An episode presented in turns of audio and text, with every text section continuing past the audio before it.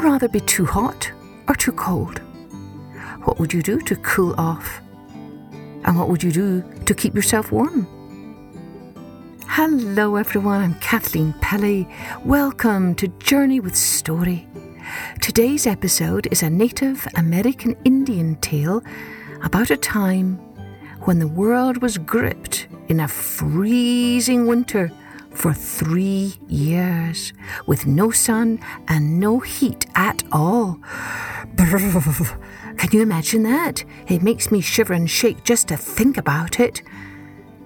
Big thanks to all of our listeners who have given us such terrific reviews and ratings. We really appreciate it. If you haven't done so already, grown ups, and you are enjoying this podcast, we'd love it if you took a minute or two to rate and review wherever you listen to your podcast. Thanks ever so much. Now, let's take a journey with the Long Winter Story. Long, long ago, when the world was still young, before any humans walked the land, a long, dark winter gripped the earth. For three years the sun disappeared. Thick clouds hung low and heavy in the dark sky. Day and night snow fell. The animals who lived then in the lower world beneath the ground grew hungry, cold, and frightened. So they called a grand assembly all the birds of the air, fish of the sea, and creatures with snouts and paws and fangs and tails gathered together to discuss their predicament. But when the animals looked around, they noticed something strange. One animal was missing. Bear. They talked among themselves and agreed that none of them had seen any bears these past three years since the start of this long, dark winter. Still, no matter how strange, they determined that the most important task before them was not to worry about Bear, but rather to worry about heat and how they could bring back heat. Otherwise, there would be no end to their suffering. They chose the fastest and bravest among them to go in search of heat lynx, fox, wolf, wolverine, mouse, pike, and dogfish, a small shark, set off into the world. Far and wide they travelled until at last one day they found a hidden doorway that opened up into the upper world. One behind the other, they walked on and on in this new world, and after some time, they spotted a lake. By the lake burned a campfire, and next to it stood a teepee, and outside the teepee were two bear cubs. Where is your mother, little cubs? asked Wolf. She is off hunting for food, answered the littlest cub. But you can come inside our teepee until she gets back. So the animals all crowded into the small teepee, where they noticed a number of big, round bags hanging there. Fox pointed to the first bag and asked, Hmm, well, what is in this bag? That, said the bigger cub, is where our mother keeps the rain. Hmm, and what is in this one? Fox asked again, pointing to the second bag. That, the little cub answered, is the wind. Hmm, and this one? That is where Mother keeps the fog. Hmm, and what may be in this next bag? asked Fox. Oh, we cannot let you know that, said Bigger Cub, for our mother told us it was a great secret, and if we tell, she will be very angry with us when she returns. Oh, don't be afraid, said Fox. You can tell us. She will never know. Then the cubs both whispered.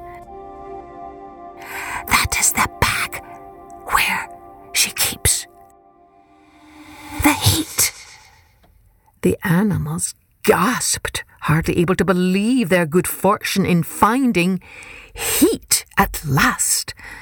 They looked knowingly at one another and stammered their goodbyes.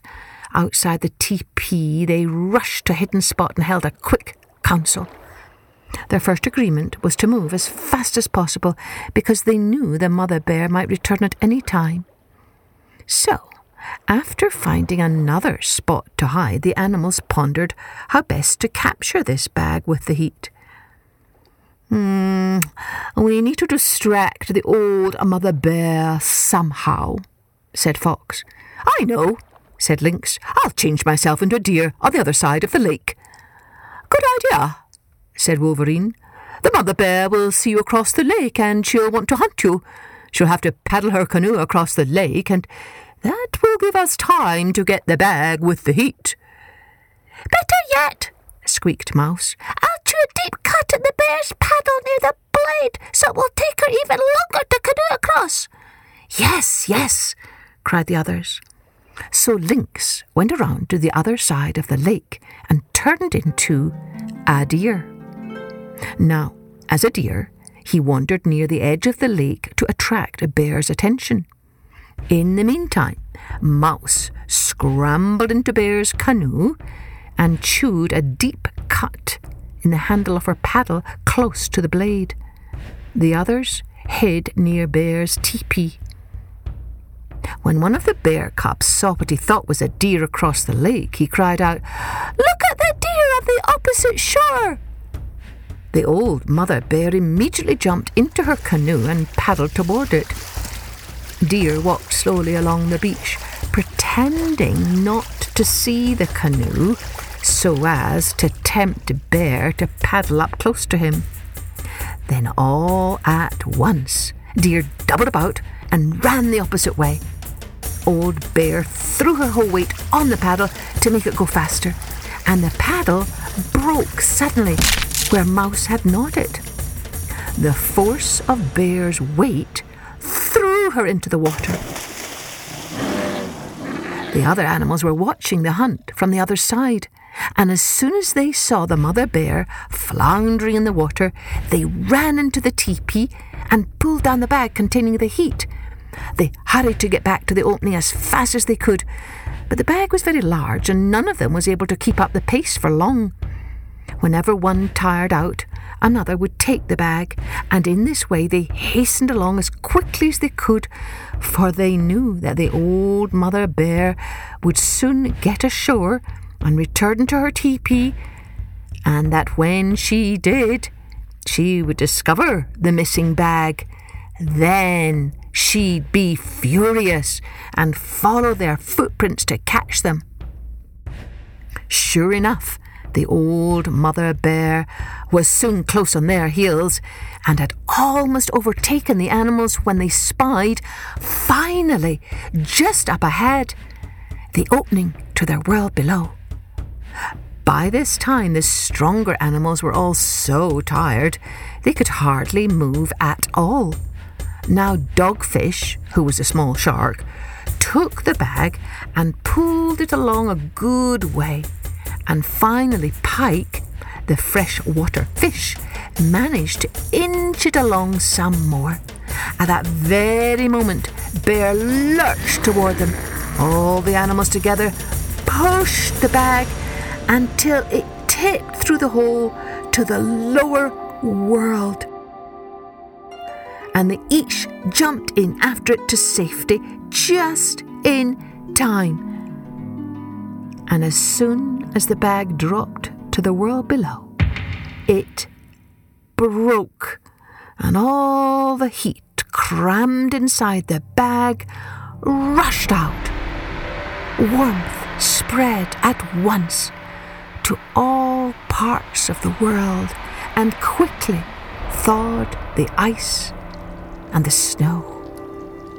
Floodwaters ran high for many weeks, but then they gradually subsided. Now the trees and bushes and flowers that had been covered by ice for so long sprouted fresh green leaves. Spring bloomed and blossomed again.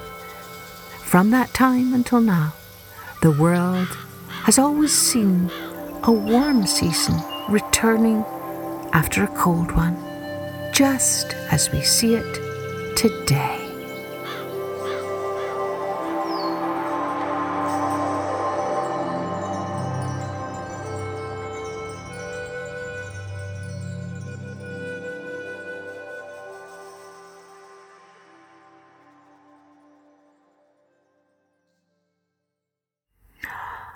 Well, I don't know about you, depending on where you live in the world. If you're anything like me, you might be longing for a warm season to return very soon. And since we are fast approaching the end of this year and the beginning of a new year, or as they call it in my native Scotland, Hogmanay, here is a traditional Scottish blessing to bring in the new year. Lang me your lum reek. And if you're wondering what that means, it means long may your chimney smoke, which harkens back to the long ago days when people had to light a coal fire in their house for warmth. And so when you say to someone, Lang may your lum reek, you're meaning, may you always have some wood or coal to keep a fire in your chimney and a warmth in your house. So, now you can say it with me. Lang may your lum reek. Happy New Year to all of you, our wonderful listeners. Cheerio then. Join me next time for Journey with Story.